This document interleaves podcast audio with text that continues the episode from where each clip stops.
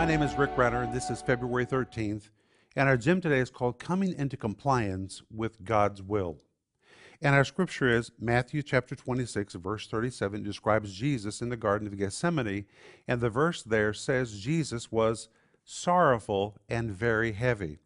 The word sorrowful means to be brokenhearted. Let me read to you from Sparkling Gems number two.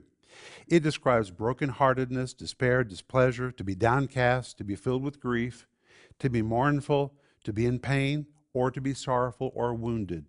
Jesus understood that he was going to the cross, and he was already beginning to feel the effects of this in his soul. In fact, the verse goes on to say he was very heavy. Listen to what this word heavy means it describes anguish, dejection, or a sorrowfulness that is overwhelming. Jesus was facing the cross, and he understood the price that he was going to pay. And not only the cross, but Jesus knew that he would spend three days in hell. And in the Garden of Gethsemane, Jesus came into compliance with the will of God. He pushed through his emotions to embrace God's plan. And that's what you have to do too. That's what I want you to think about today.